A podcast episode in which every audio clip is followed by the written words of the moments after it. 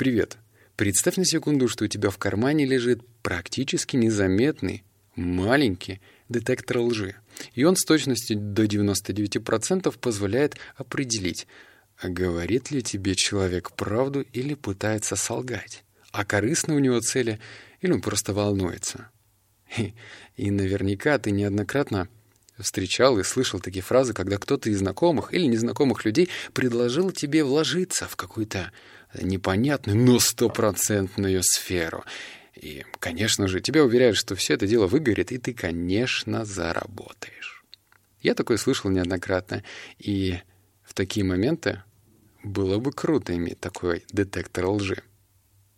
У нас с тобой разбор книги 93 «Язык телодвижения». Я выписал для себя 7 пунктов, и все они связаны напрямую с тем, как люди лгут и как определять, а воспринимают ли тебя люди по-настоящему или тоже считают, что ты им врешь. И эта книга — это попса, ну, в прямом смысле этого слова. Наверное, она простая, элементарная, покажется в некоторых пунктах, но вот я их выписал, и я считаю, что недостаточно глубокие. Вообще тема умения читать людей — это прям как кроличья нора. Именно поэтому я скачал еще три книги, которые будут ждать тебя чуть позже. Там «Как читать людей по методу спецслужбы», да-да-да. И такое вместе с тобой будем проходить. Я считаю, что, по крайней мере, это наука, которая заслуживает места вместо биологии, вместо химии. Ну, если ты живешь не научной какой-нибудь сферой жизни. И для меня она интересна. Итак, переходим к пунктам. Пункт номер один. Исследование лжи. Наименее заметная ложь в тех сферах общения, которые поддаются контролю человека, например, в словах.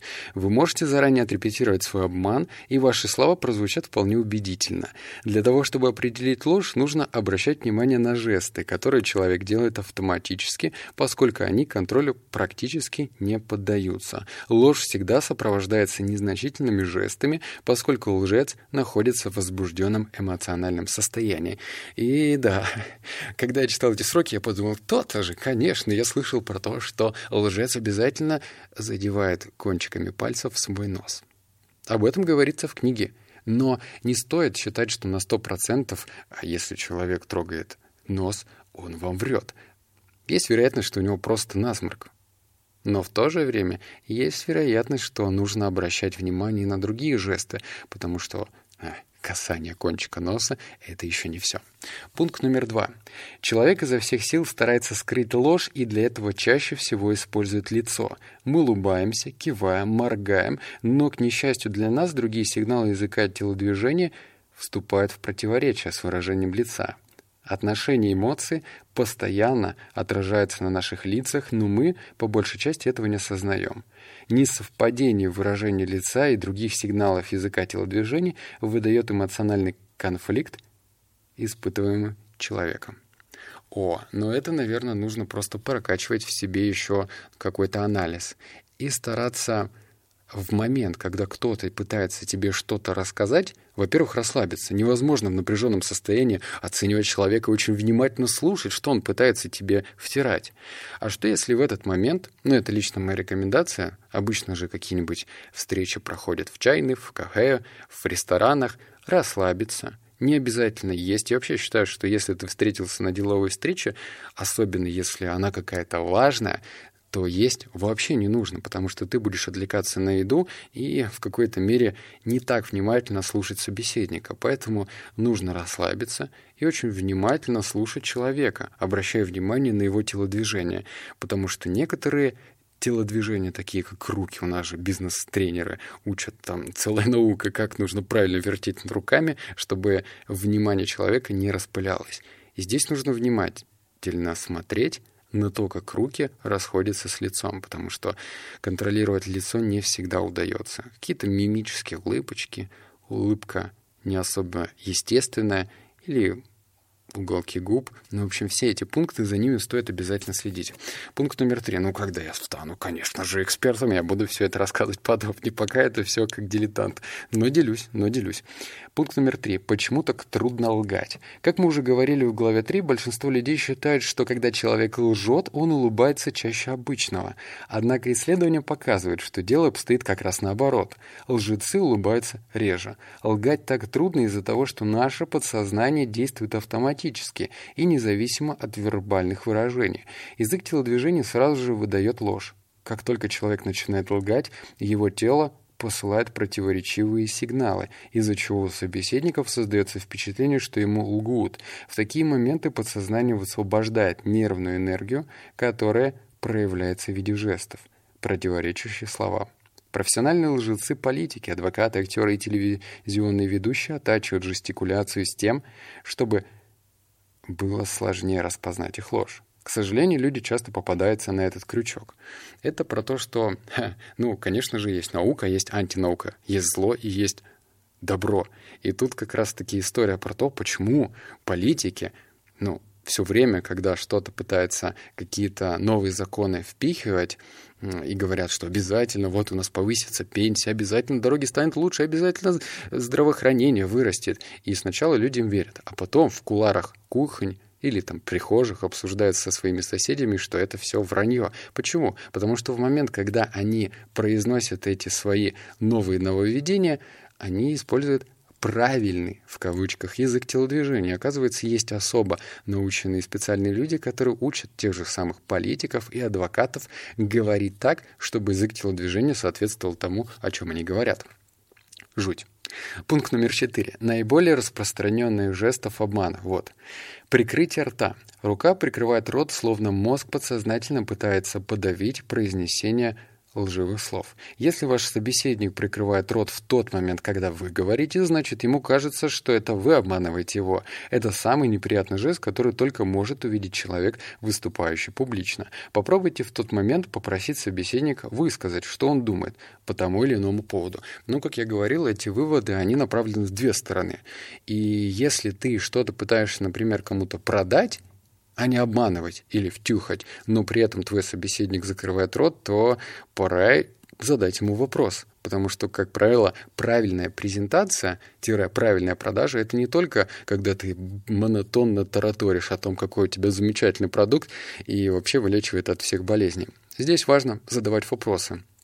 Так что, ну, это по большей степени даже относится еще к тем выводам, что если твой собеседник скрещивает руки, скрещивает ноги и вообще уходит в закрытую позу, то надо попросить его, не знаю, там, налить чай, если вы сидите где-нибудь в ресторане, или пододвинуть что-то для того, чтобы он раскрепостился. Да, это кажется ну, незначительным, но это работает. То же самое здесь. Если он закрывает рот, задавай ему вопросы. Пункт номер пять. Представь, что вы говорите человеку, этот товар стоит всего 300 фунтов, а он начинает потирать мочку уха, смотреть в сторону, но при этом говорит «звучит заманчиво». Жесты человека выдают символическую попытку ничего не слышать.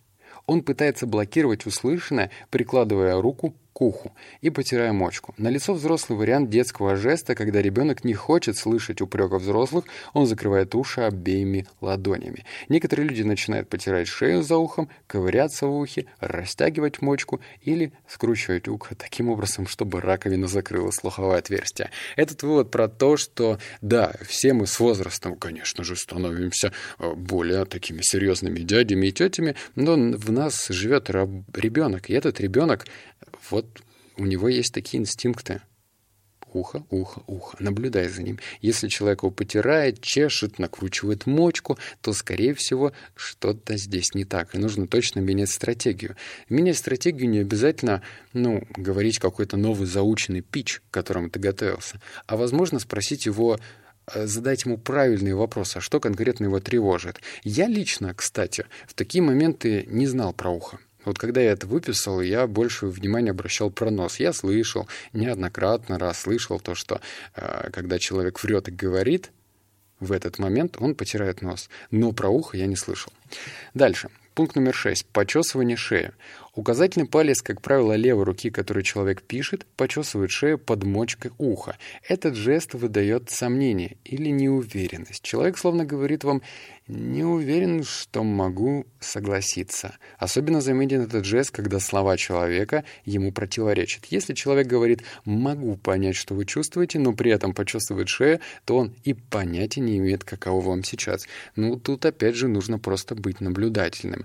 И если, я вот, знаешь что, я понимаю, что есть антитеза, что, возможно, у него там просто чешется, но обрати внимание, проведи когда-нибудь такой эксперимент с приятелем, с другом, с девушкой, и только, конечно же, не говорим об этом, постараемся им соврать. Причем не так выпали какую-нибудь хрень, а в течение пяти минут какие-нибудь предложения рассказывай, рассказывай, где ты врешь.